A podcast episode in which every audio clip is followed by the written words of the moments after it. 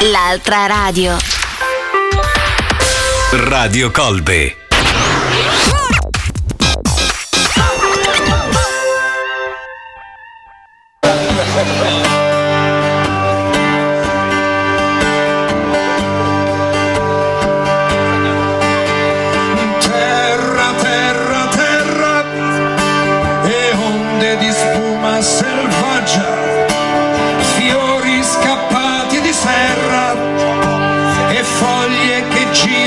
Faccia.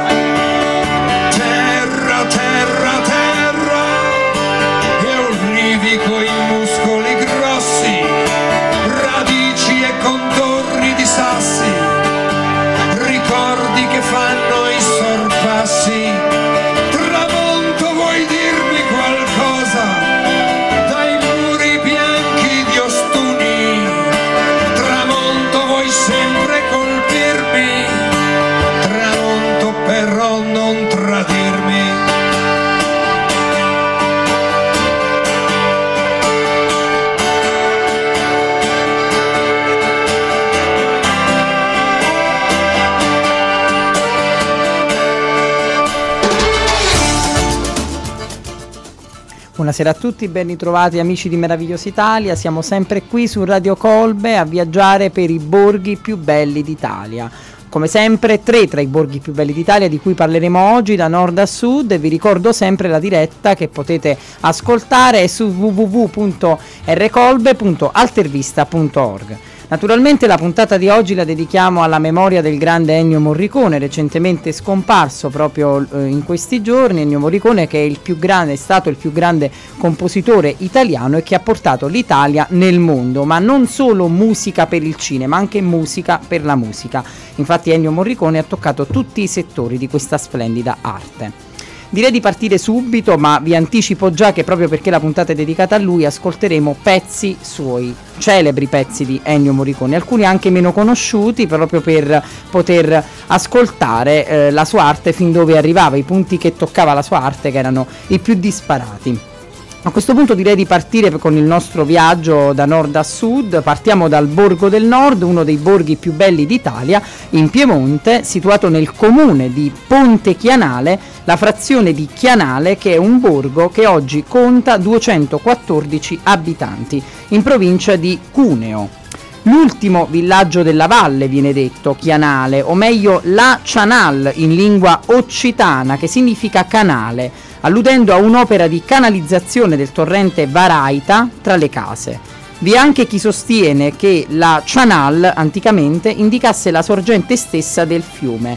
E sì, la valle in cui sorge Chianale è proprio ai confini con la Francia. Siamo a 1800 metri di altitudine, la Val Varaita, e in fondo a questa valle c'è questo villaggio dal cuore d'Ardesia, con i suoi tetti di lose, le sue pietre, i suoi legni e le vecchie travi. Le montagnard sono là, la posizione è magnifica, al riparo dalle, vaga- dalle valanghe. A Chianale si respira tutto il profumo delle Alpi. Quando l'aria di neve spazza via i pensieri sotto un cielo color dell'acciaio, quando il silenzio scende sulle case intorpidite che sembrano stringersi tra loro, come a tenersi caldo. I larici riposano come carezze nella neve e l'allegria scaccia la solitudine, vicino al fuoco, amico del camino. La cultura provenzale, orgogliosamente esibita dai pochi abitanti rimasti, riporta al tempo dei trovatori, che forse nella bella stagione componevano versi e musica nell'Alevé, il bosco di pini cembri più grande d'Europa, sulle pendici del Monviso. Attraversato dall'antico Chemin Royal, la strada del sale che portava in Francia, il villaggio fu solo sfiorato dalle guerre di religione e il tempio calvinista e la chiesa cristiana stavano senza problemi l'uno di fronte all'altra. Il borgo di Chianale è diviso dal torrente Varaita in due nuclei collegati tra loro da un ponte in pietra, che è il vero cuore del borgo. Il ponte si trova in corrispondenza di una piccola piazzetta con fontana su cui si affaccia l'antica chiesa di Sant'Antonio. E noi tra poco ripartiamo proprio da questo edificio per continuare ad esplorare questo borgo dove vive ancora oggi la tolleranza. Intanto ascoltiamoci la colonna sonora più celebre di Ennio Morricone, quella per il capolavoro di Sergio Leone, C'era una volta in America. Si sente bene, sì?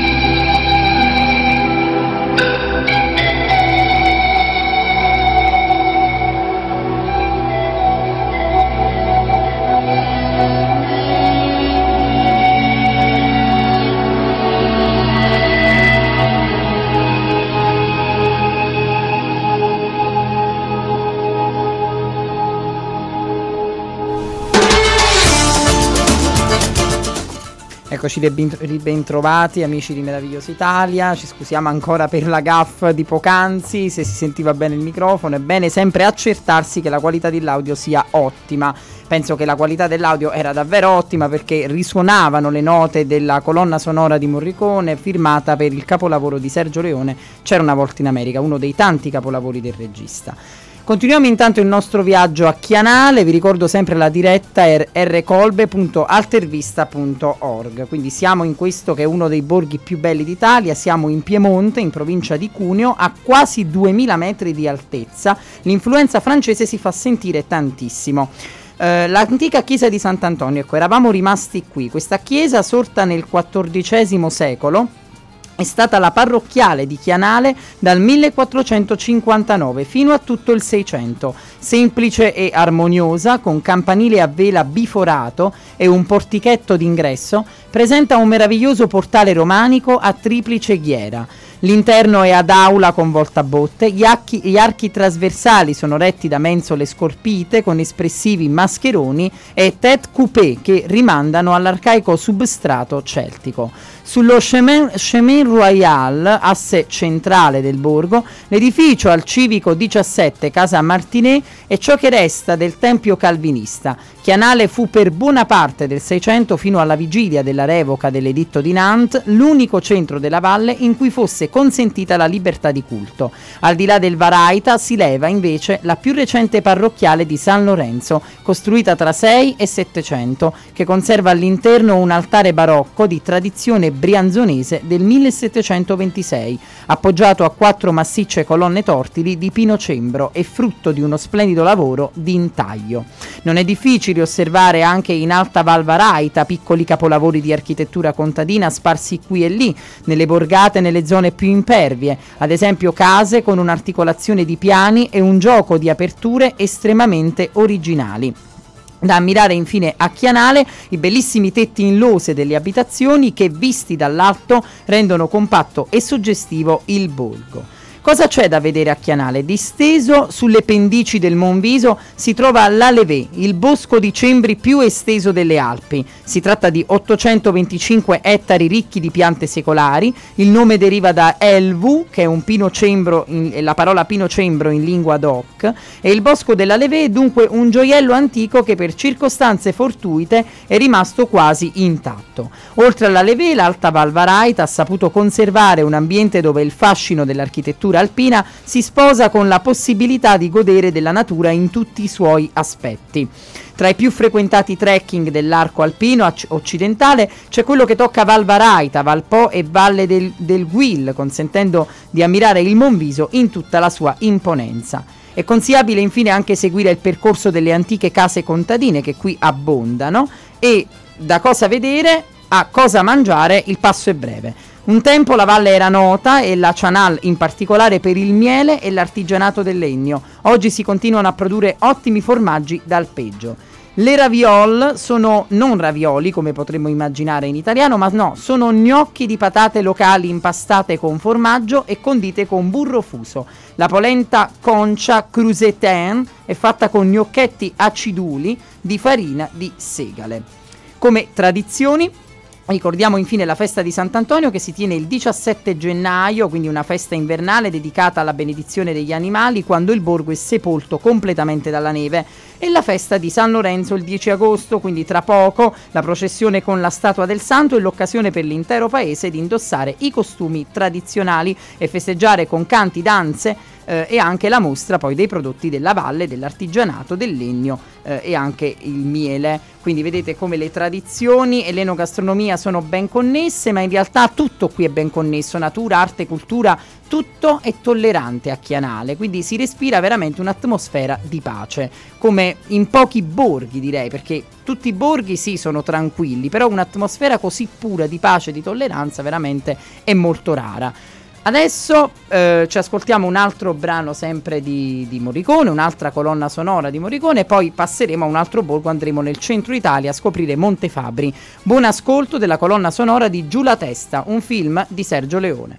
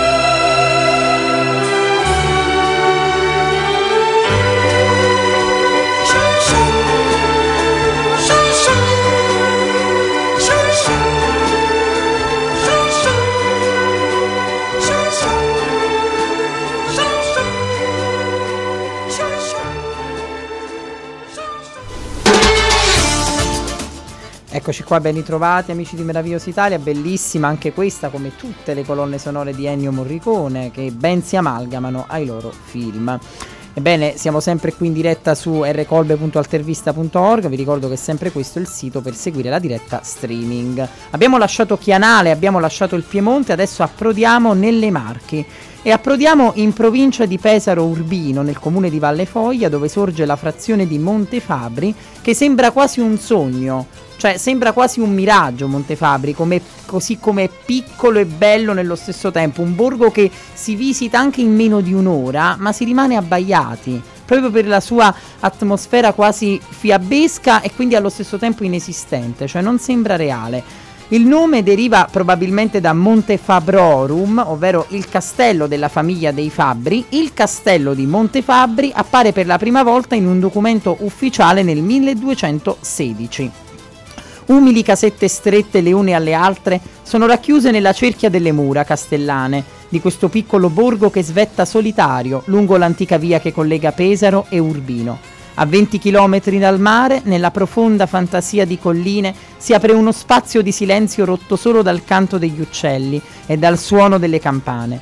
Sono giornate di vivide erbe, di viottoli di campagna, di chiacchiere nell'unico bar del paese, quelle che trascorrono a Montefabbri un quadro rimasto immutato nei secoli, un paesaggio che potrebbe fare da sfondo ad una pittura del Rinascimento, visto che è nato a due passi da qui il padre di Raffaello Sanzio, Giovanni Santi.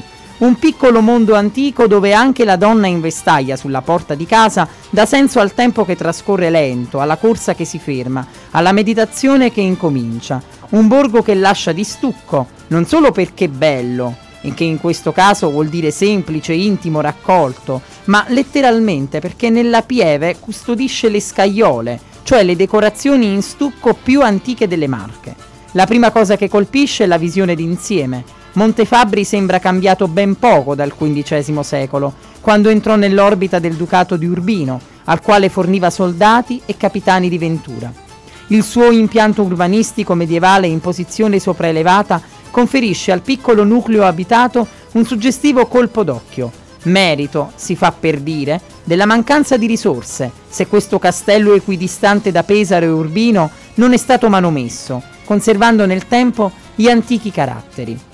Ebbene, continueremo tra poco la nostra visita a Montefabio alla scoperta di un, un sogno. Sembra un paese che non c'è eppure esiste ed è bellissimo.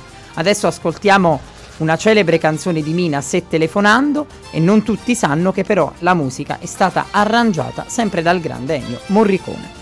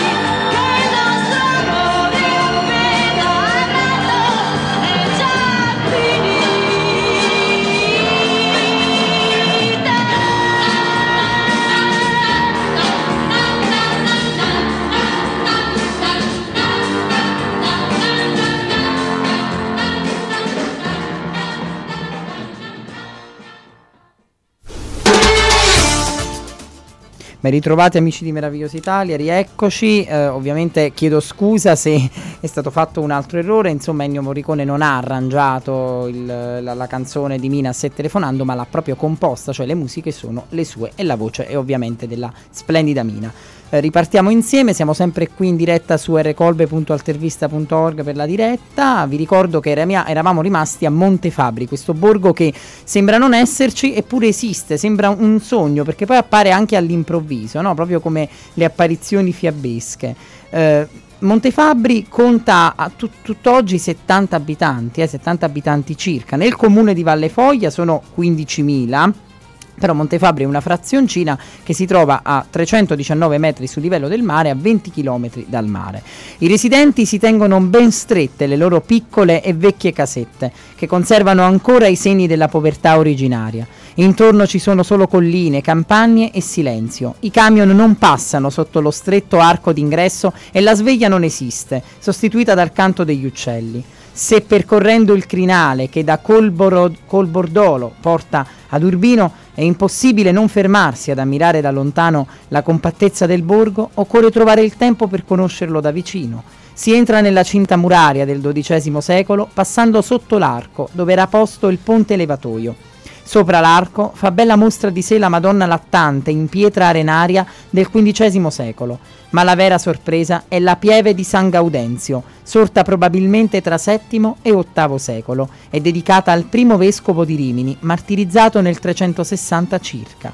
All'interno sono conservate numerose decorazioni realizzate con la tecnica povera della scagliola, tutte in bianco e nero e del medesimo autore. Si tratta di paliotti, pannelli e lapidi risalenti alla fine del XVII secolo. Il paliotto più bello è quello della parte anteriore dell'altare maggiore, datato 1687. Rappresenta San Francesco da Paola intento nella preghiera. La chiesa è ricca di marmi, da notare l'elegante balaustra del XVII secolo, a una cripta del XII dove sono custodite le spoglie di Santa Marcellina, traslate da Roma nel 1666, e una quattrocentesca torre campanaria alta 25 metri tradizione vuole che sul catino del battistero, ricavato da un cippo marmoreo romano, sia stato battezzato il beato Giansante Brancorsini di Montefabri. Cosa vedere a Montefabri? Nel capoluogo Colbordolo, località molto vicina, il centro di documentazione Giovanni Santi è dedicato all'attività pittorica e letteraria del padre di Raffaello Sanzio. Nato a Colbordolo intorno al 1440 e morto a Urbino nel 1494, Giovanni Santi era meno dotato del figlio, ma rimane comunque per la sua ricca cultura figurativa un importante esponente della cerchia artistica della corte di Urbino nel 400. Eh, da non perdere anche naturalmente come bene architettonico la quattrocentesca torre campanaria della Pieve che ha una particolarità, quattro campane con le note Sol, La, Si e Re, un suono meraviglioso al quale non può contribuire la quinta campana custodita in parrocchia per il suo eccessivo peso. Cosa si gusta a Montefabri? Quali sono i prodotti del borgo? La cucina del Montefeltro ama funghi e tartufi. Infatti ricordiamoci che qui siamo a pochi passi anche dall'Emilia Romagna e dalla Repubblica di San Marino. Non solo, anche formaggio pecorino e di fossa e sente aria di Romagna con la piadina e la crescia, una sorta di panettone salato a base di pecorino che si accompagna con i salumi locali.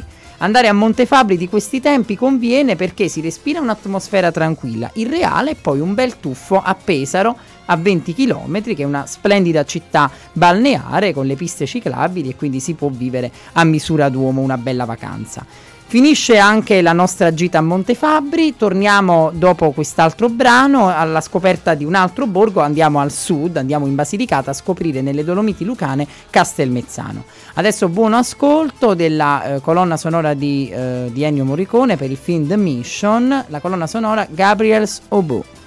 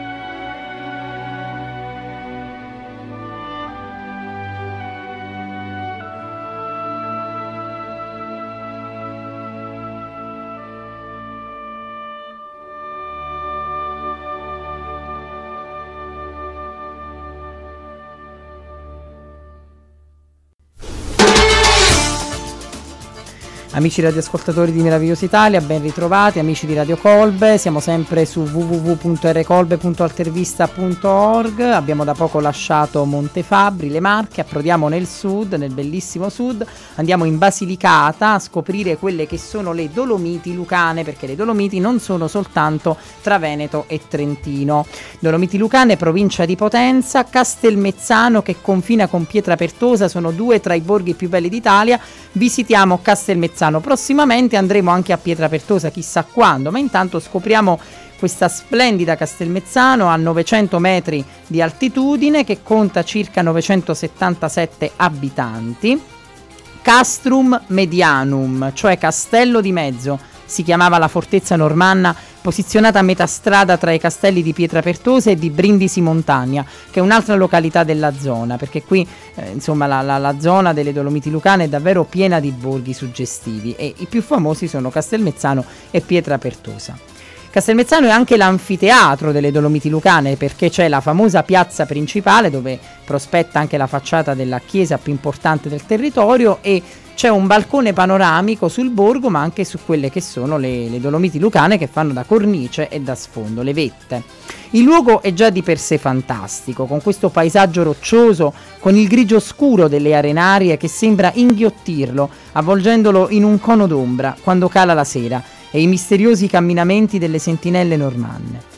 Ci si mette poi la magia, perché qui esistevano i magiari e un po' tutti credevano al malocchio, al Munashid che spaventava i bambini e al Pumunar, cioè il lupo mannaro nel dialetto locale. Gli abitanti conservano i caratteri della cultura contadina, diffidenti, tenaci, leali e ospitali. Sono figli di una terra avara che li ha temprati alle asprezze e alle difficoltà della vita. Dopo secoli di miseri campicelli coltivati, di uomini che tagliano fascine e ramaglie di spine, di armenti che vagano per contendere alla roccia qualche foglia, di frane e smottamenti dovuti agli insensati disboscamenti, oggi scoprono la loro ricompensa. Aria salubre, clima temperato e asciutto, monti ricoperti da folti boschi e prati verdeggianti. Adagiato a una parete di guglie e picchi in un fantastico paesaggio di roccia, Castelmezzano ha conservato l'originario impianto urbanistico medievale.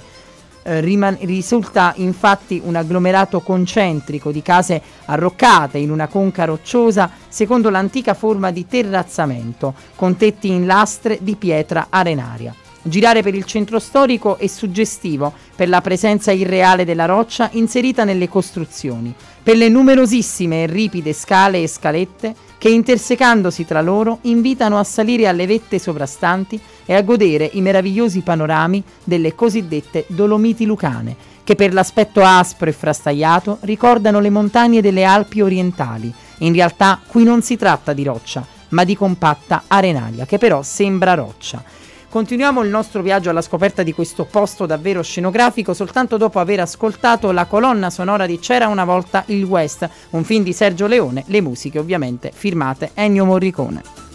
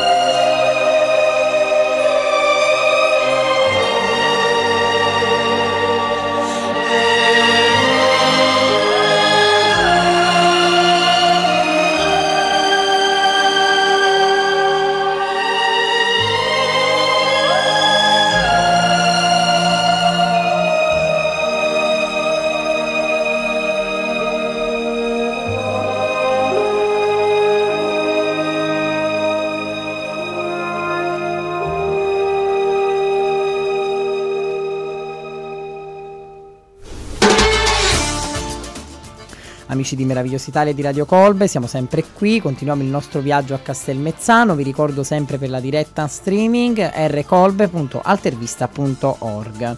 Eh, siamo a Castelmezzano, siamo nelle Dolomiti Lucane, scenografico, abbiamo detto è l'insieme, ma scenografico è anche l'arrivo al borgo che compare improvvisamente come un coup de théâtre adagiato ad anfiteatro alla parete rocciosa, subito fuori da una galleria scavata nella roccia, dopo il superamento di una spettacolare gola. La roccia è sempre presente. Nelle sue viscere sono scavati sottoportici che uniscono stradine e piazzette, un tempo luogo di socializzazione. La chiesa madre di Santa Maria, edificata nel XIII secolo in pietra locale nella piazza principale, conserva al suo interno una statua lignea trecentesca, raffigurante la Madonna con bambino, detta dell'Olmo, un altare ligneo in stile barocco e una sacra famiglia di Girolamo Bresciano. Imperdibile infine la visita ai resti del fortilizio normanno svevo, con la gradinata stretta e ripida scavata nella roccia, che porta nel punto più alto, laddove la vedetta della guarnigione militare sorvegliava la sottostante valle del Basento. Salire quei 50 gradini con il volteggiare dei falchi sulla testa è un'esperienza quasi mistica. Cosa vedere a Castelmezzano? Da vedere la cappella di Santa Maria e la chiesa rupestre della Madonna dell'Ascensione scavata tra le rocce con attiguo cimitero pre-napoleonico, i diversi palazzi gentilizi del borgo, Palazzo Merlino, Parrella, Coiro, Paternò, Campagna e il vasto palazzo ducale dei Delerma, gli ultimi signori di Castelmezzano. Il comune è inserito dentro il parco regionale di Gallipoli Cognato e delle Dolomiti Lucane, oltre 27.000 ettari di bosco e di fantastiche formazioni rocciose al cui interno è possibile praticare escursioni o scalare pareti attrezzate. Infine è ancora viva la tradizione dei culti agrari con molte e fe- importanti feste che scandiscono il calendario. Quali sono i piaceri del borgo, i prodotti tipici? la salsiccia, un salame particolarmente saporito, le crostole, l'agnello alle erbe e il capretto con patate alla brace. Veniamo adesso alle feste, le tradizioni, il falò del sabato santo. I ragazzi con vecchi strumenti musicali fanno il giro del villaggio per raccogliere legna da bruciare la notte con un grande fuoco nella piazza principale. Poi abbiamo la sagra della Quagliata, la prima domenica di maggio si festeggia così la Madonna del Bosco con una festa contadina di antiche origini, durante la quale tra canti e giochi si fa la Quagliata, cioè si produce il formaggio. Festa del Maio, che non avviene però a maggio, ma il 12 e 13 settembre. In occasione della festa di Sant'Antonio si assiste ad una delle rappresentazioni più suggestive, appunto la festa del Maio, l'albero della libertà, derivazione dai culti arborei. Quindi vedete come qui la campagna è molto sentita, oltre che la montagna. Molte sono le coltivazioni, si allevano anche molti animali e Castelmezzano quindi rappresenta tutt'oggi una delle meraviglie della Basilicata. Adesso lanciamo un altro brano, ma naturalmente restate ancora con noi perché poi abbiamo in collegamento in diretta telefonica da Castelmezzano l'amministratore del Volo dell'Angelo che è una scoperta davvero autentica, una bellissima attrazione per i più temerari ma anche per coloro che amano così tanto la natura da volersi lanciare in profondità e scoprirla a contatto in simbiosi. Quindi restate ancora con noi, ascoltiamo intanto la colonna sonora di Metti una sera a cena di Morricone di questo grande film che appunto ha lo stesso titolo.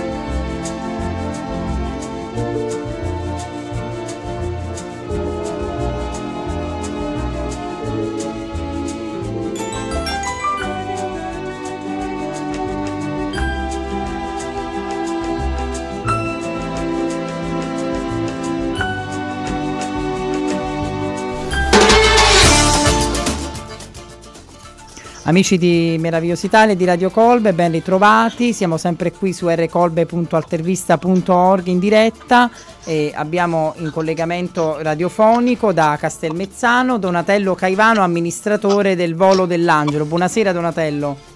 Buonasera a voi, buonasera a tutti. Buonasera, si sente? Mi sente? La sento grazie. Sì, ah, sì, la sento. Mm, anche io la sento bene, mi fa piacere. Bene, allora lei amministra da quanti anni il volo dell'angelo? Che cos'è il volo dell'angelo? Lo vogliamo dire a tutti?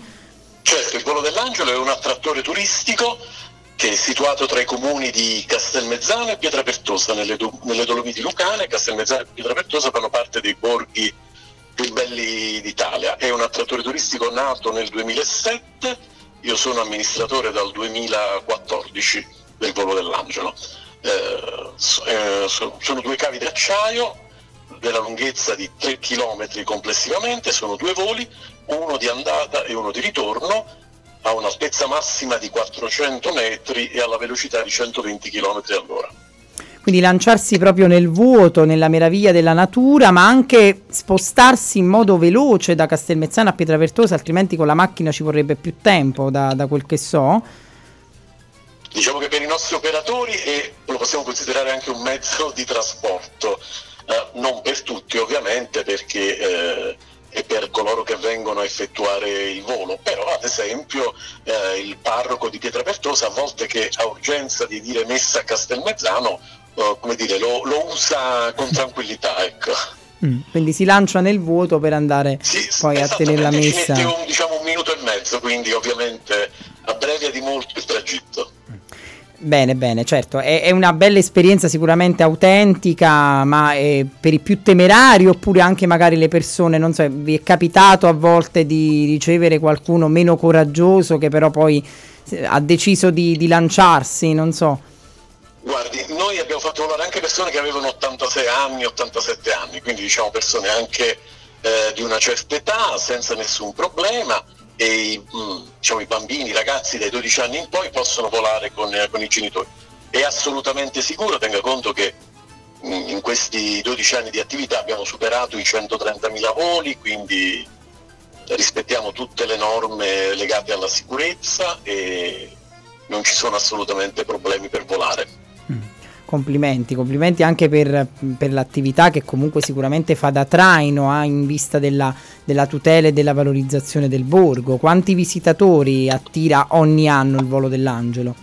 Il volo dell'Angelo eh, attira come visitatori che accompagnano le persone che volano e compreso quelli che volano siamo sui 50.000 dal periodo di maggio a diciamo inizi novembre, questo è il nostro periodo di attività, tranne quest'anno che per i motivi che potete immaginare dovuti al Covid, noi apriremo sabato 11 luglio, quindi siamo come dire, proprio a pochi giorni dall'inaugurazione della stagione 2020.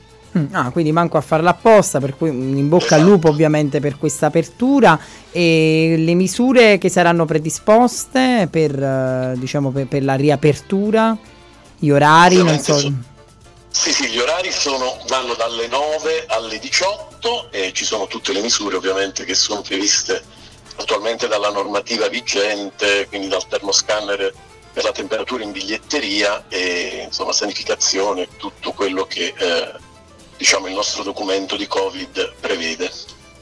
Perfetto, perfetto. E mh, mm, volare ecco, attraverso questo strumento meccanico, questi, con, attraverso l'acciaio del, del volo dell'angelo, cosa consente di vedere? Cioè una veduta panoramica che spazia. Consente di vedere una veduta stupenda tenga conto che noi siamo mh, nelle Dolomiti Lucane che hanno, sono delle rocce che hanno una forma particolare, anche a forma di animale, siamo in un parco protetto che è quello di Gallipoli Cognato e quindi si può vedere mentre si vola il nibbio reale, gheppio, falco pellegrino, insomma è un panorama veramente stupendo, veramente meraviglioso, con queste guglie particolari. E vi assicuro che è un'esperienza unica, un posto veramente suggestivo. Diciamo che il volo è, possiamo dire, eh, diciamo, è la scusa per far vedere due borghi stupendi Castelmezzano, che è di origine normanna, e Pietrapertosa, nonostante la vicinanza, che è di origine araba, con, con la Rabatana, con la fortezza, insomma, mh, mm, due borghi stupendi. Quindi anche la meravigliosa illusione di volare insieme ai volatili praticamente, cioè l'uomo che non può volare però riesce a volare. Mm. Bene, bene. Diciamo il sogno di Icaro. Mm, esattamente, quindi voi concretizzate questo, questo sogno mitologico. Sogno Icaro, certo. Perfetto. E, e, poi anche una visita molto originale dei borghi, perché dall'alto, come se gli umani divenissero droni in questo modo, no? Potremmo dire. Esattamente, esattamente. Perfetto. E perfetto. poi le ripeto con due, due, borghi meravigliosi, con due storie completamente diverse. Mm.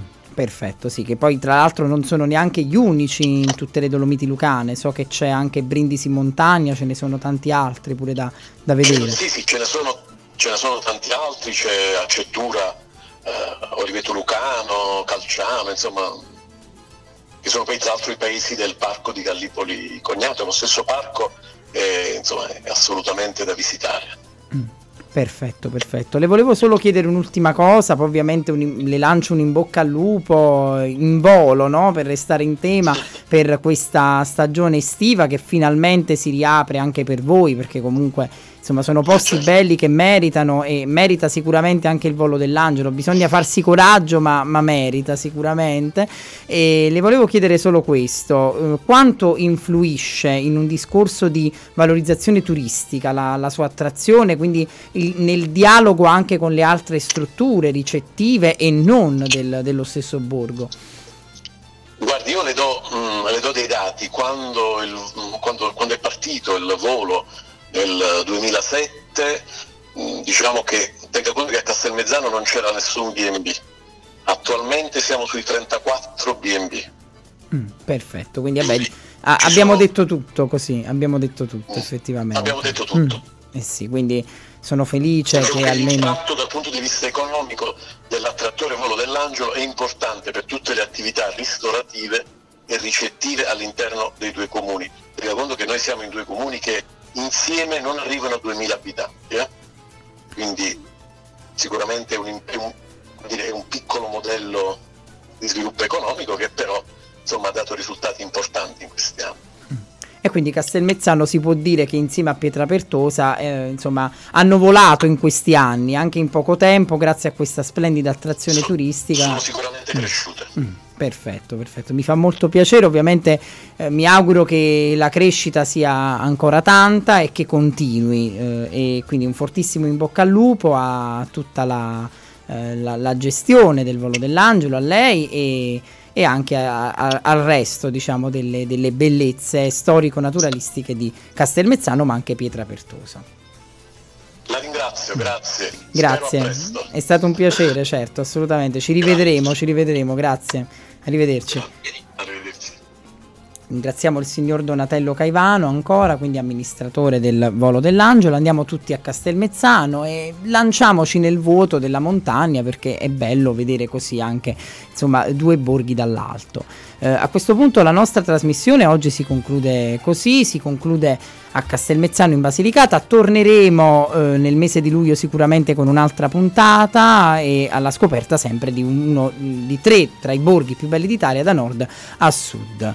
Concludiamo eh, con i ringraziamenti ovviamente a tutti coloro che ci hanno seguito, ringraziamo anche Peppe Gambardella alla regia e un saluto a tutti e eh, naturalmente buon ascolto della colonna sonora di eh, Ennio Morricone come sempre a cui è dedicata questa puntata doverosamente, la colonna sonora di Nuovo Cinema Paradiso, capolavoro di Giuseppe Tornatore.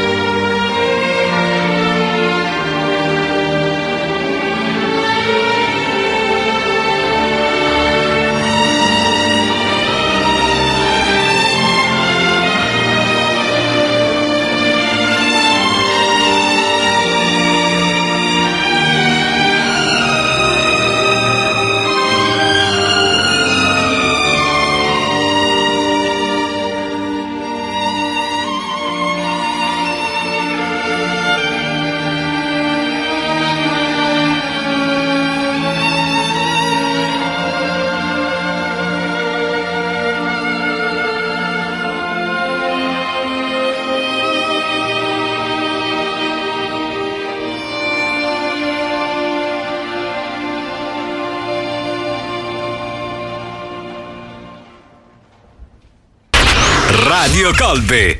E ho detto tutto.